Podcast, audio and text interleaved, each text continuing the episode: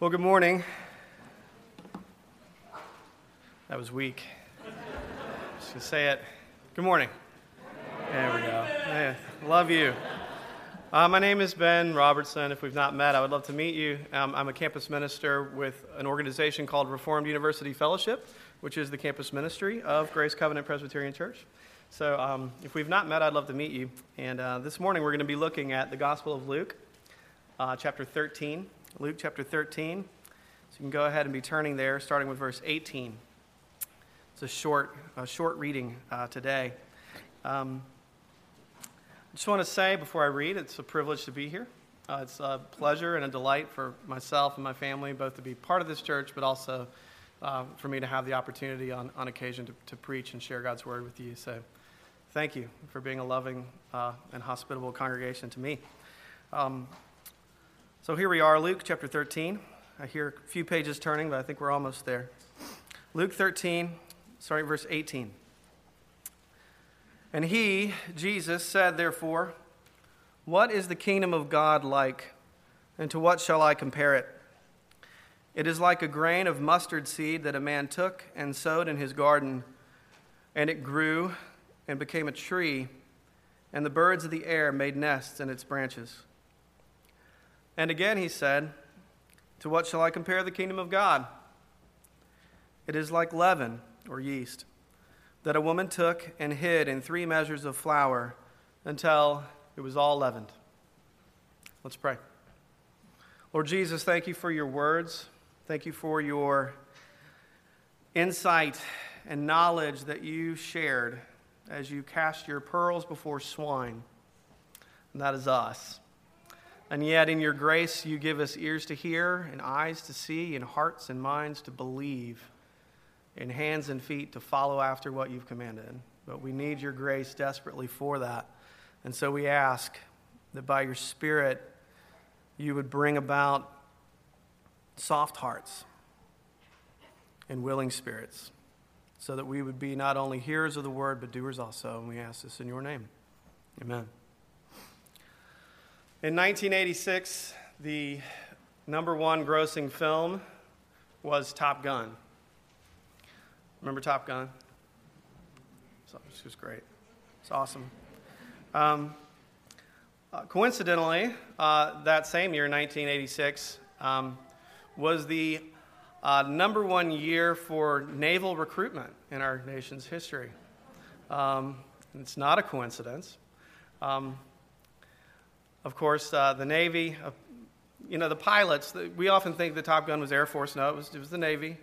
Um, and the Navy, I think they called uh, Don Draper or some other uh, marketing consultant, and they came up with this ad campaign where they would put booths outside of movie theaters and in malls. And this used the Top Gun language and logos, and uh, young men fueled with highway to the danger zone, adrenaline, and enthusiasm walked by the booth, and they saw a man who said, Do you want to be Top Gun? And they said, Yeah, I want to be Top Gun. Why would I not want to be Top Gun? Who doesn't want to be Top Gun? Um, and so they signed up and they joined the Navy. And I love that story. I love that uh, quirky fact of uh, American military history uh, because I like to imagine the disillusionment of those young men on their first day of, of basic training. Um, they walk in and they're being yelled at by their superior officers, and the bunkhouse smells horrible. And um, it's, of course, physically grueling, exhausting, almost torture. Um, and they're thinking to themselves, you know, what did I get myself into? Where's the beach volleyball, right? Um, when do we get to fly inverted? Uh, where's my motorcycle? I thought they issued those. And I paid $150 for these Ray Bans, and you won't even let me wear them. Like, uh, why? Uh, when do I get to be Top Gun? Um, but the truth is, uh, you and I, and you know, some of you are in the Navy. You might have uh, joined up uh, that summer. Uh, summer '86, you know, it was a big year for us. Um, but you know, a lot of us feel that way about life more generally, don't we? We sort of go into life with these Top Gun expectations for the way things are going to be, and then we live and it doesn't work out that way. Um, we're celebrating our graduating seniors, um, and you probably visited William and Mary your senior year, seniors who are graduating, and you visited on a day like today and you, you played a little beach volleyball, little wiffle ball with total strangers, and everyone was so happy and they gave out free ice cream on the sunken gardens, and you just thought, this is, this is heaven on earth. I'm coming here. And then you got here your freshman year and it was lonely. Um, and it got weirdly cold and rainy in the winter, and then just sort of this schizophrenic weather, and you didn't know what to do with yourself, and it was harder to make friends than you thought it was. And um, you weren't sure where you were going, and it didn't quite meet your expectations. Or we don't just do that in college, we do it throughout life. Once I get the job that I want, once I meet the, the girl of my dreams, or the man of my dreams, or have the family, or whatever your aspiration is, you place these Top Gun expectations on them, and then the reality can't bear the weight of your expectation. And we do it in all sorts of things, but we do it about the church too, don't we? You read passages in the Bible about uh, the, the church is a living stones built together and the peace and the harmony, how good it is when brothers dwell together in unity. And you join a church and you kind of have a harder time actually getting to know people or this or that. And it's uncomfortable or you, relationships aren't zipping like the way you wanted it to or the way they were in college. And we do it about the church as an institution, as a community, as particular local churches, but we do it more generally about Christianity and the kingdom of God. And we sell Christianity often this way that it will fix our problems, that things will be better, that we will be walking with Christ and in his kingdom, and it will be wonderful. And our, not just that our problems will be solved, but here's where it gets really interesting and that we, we really experience um, on the college campus. Part of that Top Gun expectation is this idea that when you join God's kingdom, you will be a part of changing the world, right? You can go and make a difference. You can change the world. And there's actually been a slew of Christian books over the last 10 years or so that are really been addressing some complacency that we've had in the American church in particular, maybe some laziness, maybe some creature comfort orientation that is a helpful sort of critique. But they have these they have titles like change the world or radical or don't waste your life. And they have helpful and good insights but they have become in many ways as many other authors are pointing out what they call the new legalism. That it's not enough to be a faithful believer doing your thing as best you can but you also have to be doing something important something that's going to change the world in some way or another. I don't read a lot of blogs, but one that I try to follow pretty regularly. One author is um, Dr. Anthony Bradley. He's a professor at the King's College in New York City and was uh, uh, one of my professors in seminary before he went there. But Anthony writes this What do phrases like world changer, make an impact, and make a difference really even mean? I have no idea. If you send a young adult, and again, he works with college students like I do, if you send a young adult on a mission to go make a difference, it's like sending them out to sea without a map or navigational equipment. A mission without a map does nothing but cause anxiety and stress. And I see that very often. It's, I've got to make a difference. What I do has to be important. Where do I go next? And this expectation that we have causes all sorts of fear and doubt and stress. Anthony goes on I am left wondering why the commission to love is not enough for us to say to our young adults. The greatest commandment is to love God and love neighbor. And there is nothing more challenging and life giving than that mission. Why do we need to tell young people to go make a difference? What Dr. Bradley is getting at is that we send, a, we send set these extra ideals, these lofty notions of what we're going to accomplish. If you think about it, go make a difference. One, how do you even measure that? Two, how do, how do you do it? And how do you know when it's done? Right? It's, it's confusing. It's, it's tough. Love is ambiguous too. I'll give you that. You know, how do I know if I've loved well? Okay. But why do we give that command? Go change the world. But then uh, in the process, end up overlooking the more basic and simple principles of Christ. The basic realities of faith and grace and love that are very clear. And I think that's what Jesus is getting at in these two parables as well. What is the kingdom of God like? Jesus poses the question. He says it's like a mustard seed. It's like yeast, it's like leaven. We see two things in both of these illustrations that he uses about the kingdom. First, the kingdom is small. The kingdom is small. But second, it grows. The kingdom is small and it grows. Well, first, it's small. Um, both of them, obviously, you know, you've seen the mustard seed, right? I would have brought one, but you wouldn't be able to see it, right? It's this little speck. It's tiny little seed, a tiny little nothing. Um, same with yeast. You sprinkle some yeast on your countertop, a couple mustard seeds. If someone else walked into the room, what are they probably going to do? Either not even notice it, or if they do, brush it off the table and move on with more important things. Not only that, not only are they small, but they are spectacularly mundane metaphors. Ordinary stuff. If you asked me to give an illustration, if you said, Ben, what is the kingdom of God like? Gotta think of something jazzy, right? Something exciting. The kingdom of God is like, is like Hogwarts. It's this invisible magical kingdom that other people can't see, but you're ushered into it, where you're given great powers and you will fight evil your entire life and have great friendship and a lifelong adventure of learning and do war against evil. And the greatest magic of all is self sacrificial love. And that's how we're going to conquer evil and change the world. Right? I mean, I think that's pretty good. I think it's a pretty good illustration. I think, uh, you know, the, that's what the kingdom of God is like, okay? In some ways, actually, kind of is, but not Jesus. What does he do? Because, see, Jesus isn't trying to sell you something like I am. Hey, what's the kingdom of God like? And he just sort of walks through the kitchen and opens the pantry and takes a look around. Hmm, how about this mustard seed here for your garden?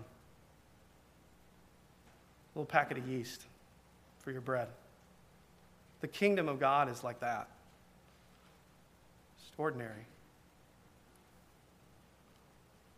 Normal, everyday stuff. But see, we, we tend to want it to be more, don't we? And pastors such as myself are, are guilty of this. We either want to do the thing that where we can see the big results and see the impact, see the change that we're making, or we say the ordinary stuff isn't what the kingdom of God is like, but the spiritual, pastory stuff, right?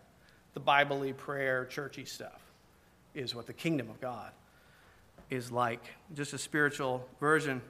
Um, a guy named Matt Redmond, um, I once publicly referred to him as my friend, which was lying. Uh, we're not friends. We talked on the phone 11 years ago for about half an hour, and now we're Facebook friends. That's called an acquaintance. An acquaintance of mine, a distant acquaintance, uh, Matt Redmond, wrote this wonderful little book uh, called The God of the Mundane. It's 150 pages long. It's $2.99 on Kindle. You could read it in a few hours, and it's delightful. It's wonderful. Um, I'm going to read sort of a long quote from it. He, he addresses this. I, when I read it last summer, it was convicting to me as a pastor. Um, he says this Plumbers have trouble understanding why I don't worry much about water pressure. And veterinarians think that I should care more about animals. Potato farmers think I should eat more potatoes, and lawyers think I should understand the law better. And pastors think that everyone else is not passionate enough about their faith like they are. I know this because I'm a pastor, and I have been for years. My life revolves around studying the Bible, being at the church's meeting place, talking about theology, connecting all the dots for people, planning church events, and attending them and serving at them. It took me years to realize that this is my life as a pastor and not the life of everyone else. The life of everyone else is very different. It is full of all those things we are tempted to label as mundane in the spiritual stratosphere. Sure, every Christian has to deal with these things to a degree, but they are not the rhythm of their day in and day out lives as it is for a pastor. Of course, plumbers should care about the Bible and theology and what's going on at their church, and it is good for them to have a desire to serve their congregation. But a pastor does all these things because he is a pastor, it's his vocation. A plumber makes sure our pipes are working and our toilets are flushing. It is his vocation, his calling. But the problem is that sometimes we pastors tend to forget this. We forget our calling is different from the calling of those we teach and counsel. We push back against the effects of the fall through the ministry of the word, through counseling, preaching, studying, and leading. Plumbers push back the effects of the fall through fixing leaky pipes. Teachers do it through making sure children know how to count and read and write. And bankers push against the fall with safes and loans, responsible loans, to small businesses. Farmers with combines and turn rows. Librarians with organized shelves full of wonder and adventure and beauty. Baristas with coffee and muffins and smiles Cooks push back with duck l'orange, chicken massaman, and pizza. Homemakers with clean floors and changed diapers and home cooked meals. Artists push back the fall with songs and paintings and pictures and stories. All of it is a pushing back of the fall itself. When we, who are subjects of the King, live out his rule and reign wherever we are. We push against the insurrection of sin with all of its corruption, lies, and ugliness. Do you hear him using the kingdom language? Subjects of the king, submitting to his rule and reign, pushing back the effects of the fall in every little nook and cranny where we are. See, the problem is that we have made Christianity just another version of go make a difference and go change the world by which we mean do something big, be extraordinary, be important. What Matt is saying in his book is that if God doesn't matter in the nitty gritty, in the small and the ordinary, then what difference does he make in anything else that's big? If he doesn't matter in your kitchen, why on earth would you think he matters on Capitol Hill? And it may be all these little insignificant moments and callings and lives are actually more than we realize in themselves. Now, he's not saying, and I'm not saying, and certainly Jesus is not saying, that we don't want to make a difference. Of course, you want to make a difference.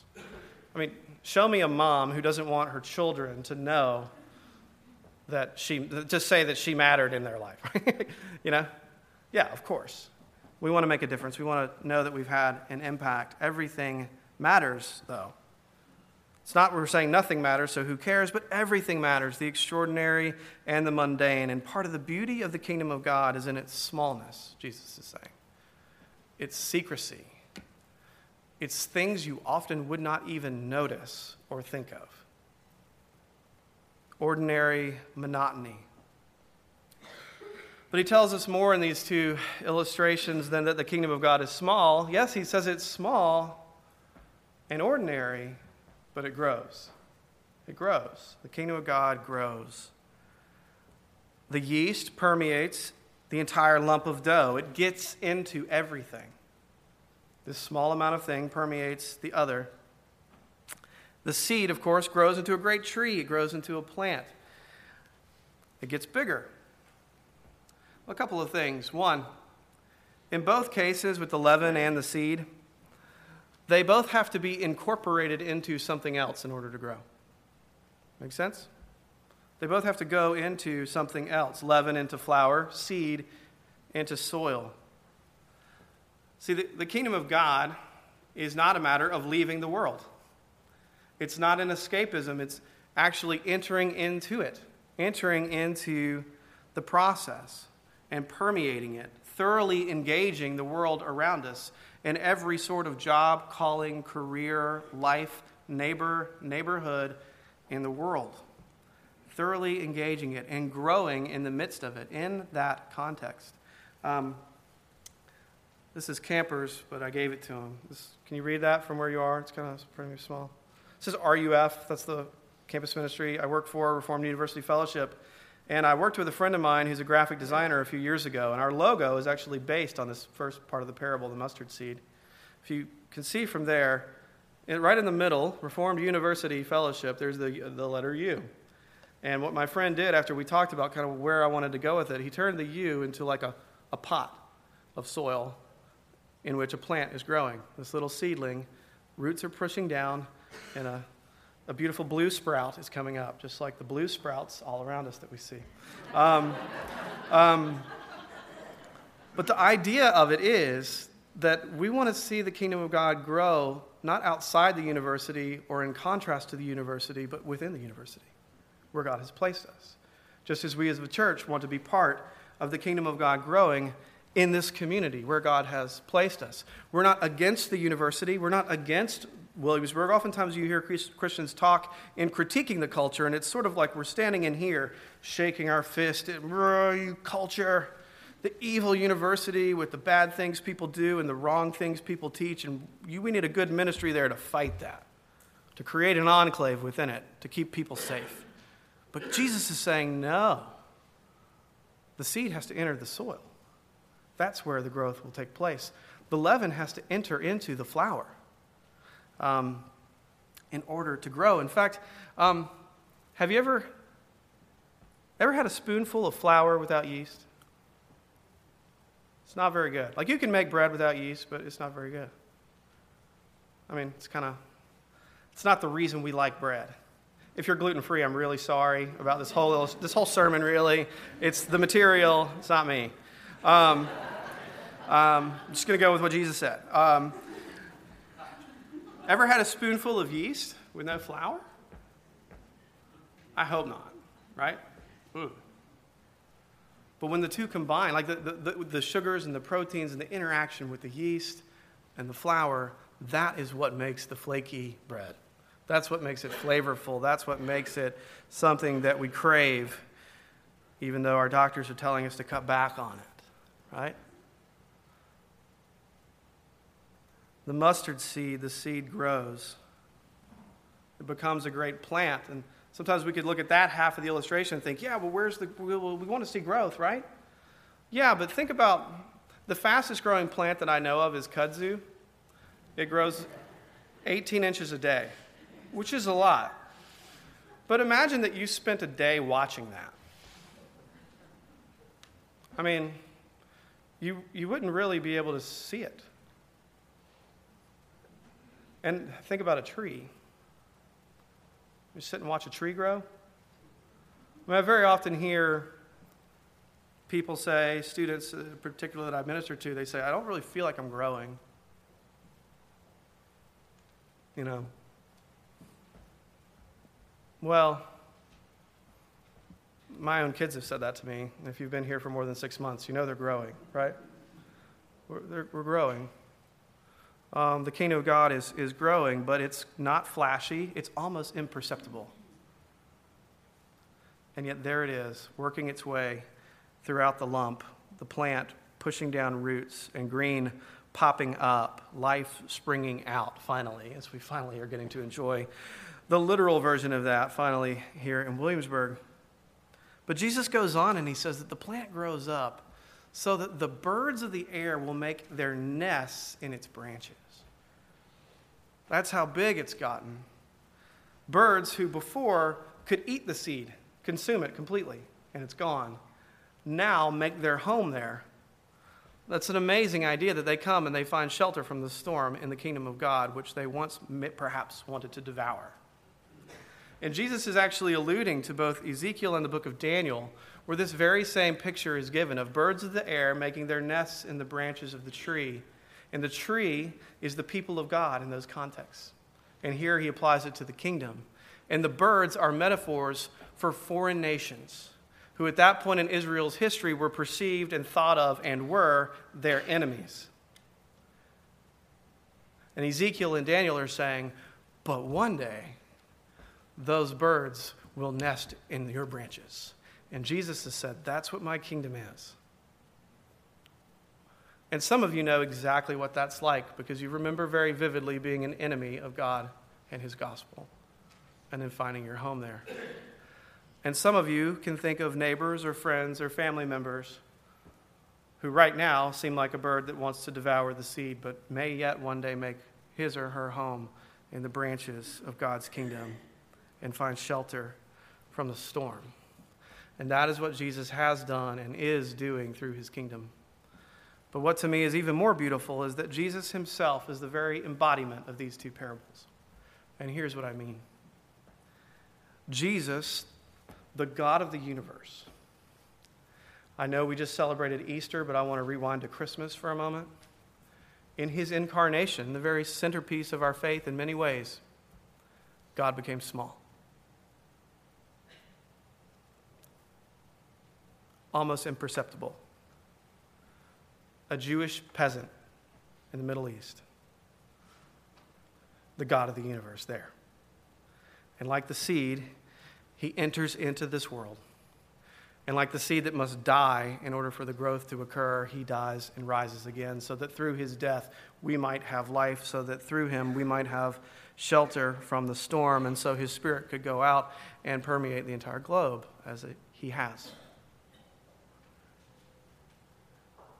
And if you think about the center of our religion, this Jewish man, what could seem more small or more insignificant when you think about the history of the world, when you really rewind and look at it through the eyes of the original people who are there and around and seeing what happened, the original hearers of the gospel.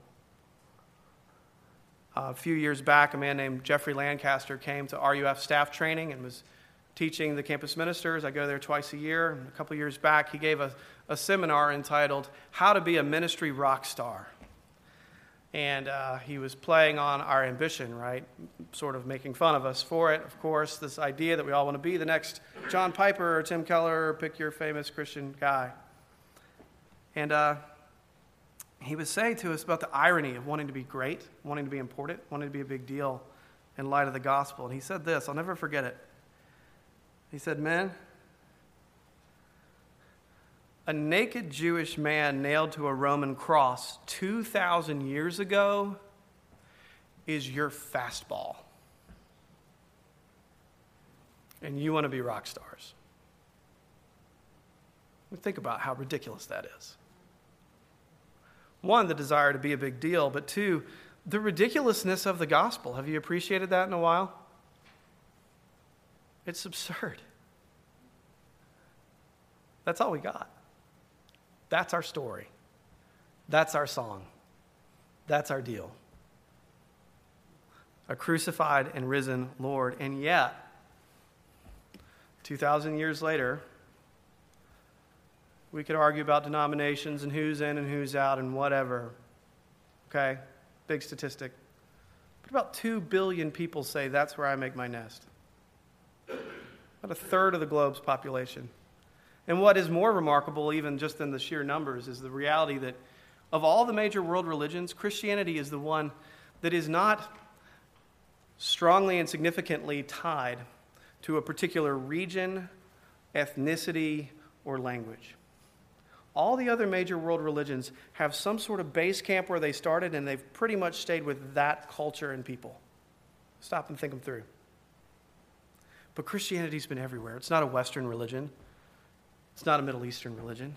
It's not a Chinese religion. It's not an African religion. It's a global religion. Why? Because the mustard seed has grown. Because the leaven has very ordinarily and plainly worked its way around the lump. And God continues to do just that through the absurd, ridiculous, insignificant message of the cross. The foolishness, Paul calls it, and the ordinary acts of love of people like you huddled together on a Sunday morning in a little church in a little town on the east coast of the United States, also called the ends of the earth to the original authors of the Bible. Life breaks in, and flavor breaks out, and the kingdom of God comes. Let's pray. Lord God, we thank you that your kingdom is beautiful. Thank you for allowing us to be part of it. Thank you for your own humility, that you came down and became small and gave of yourself so that we might know you and so that we might join into your kingdom and be a part of it. We are grateful, Lord. We pray that you would continue to push forward. Would you be willing to use us? In small ways and big, insignificant and insignificant, would you teach us, Lord, to love others as you have loved us? We ask this in Christ's name.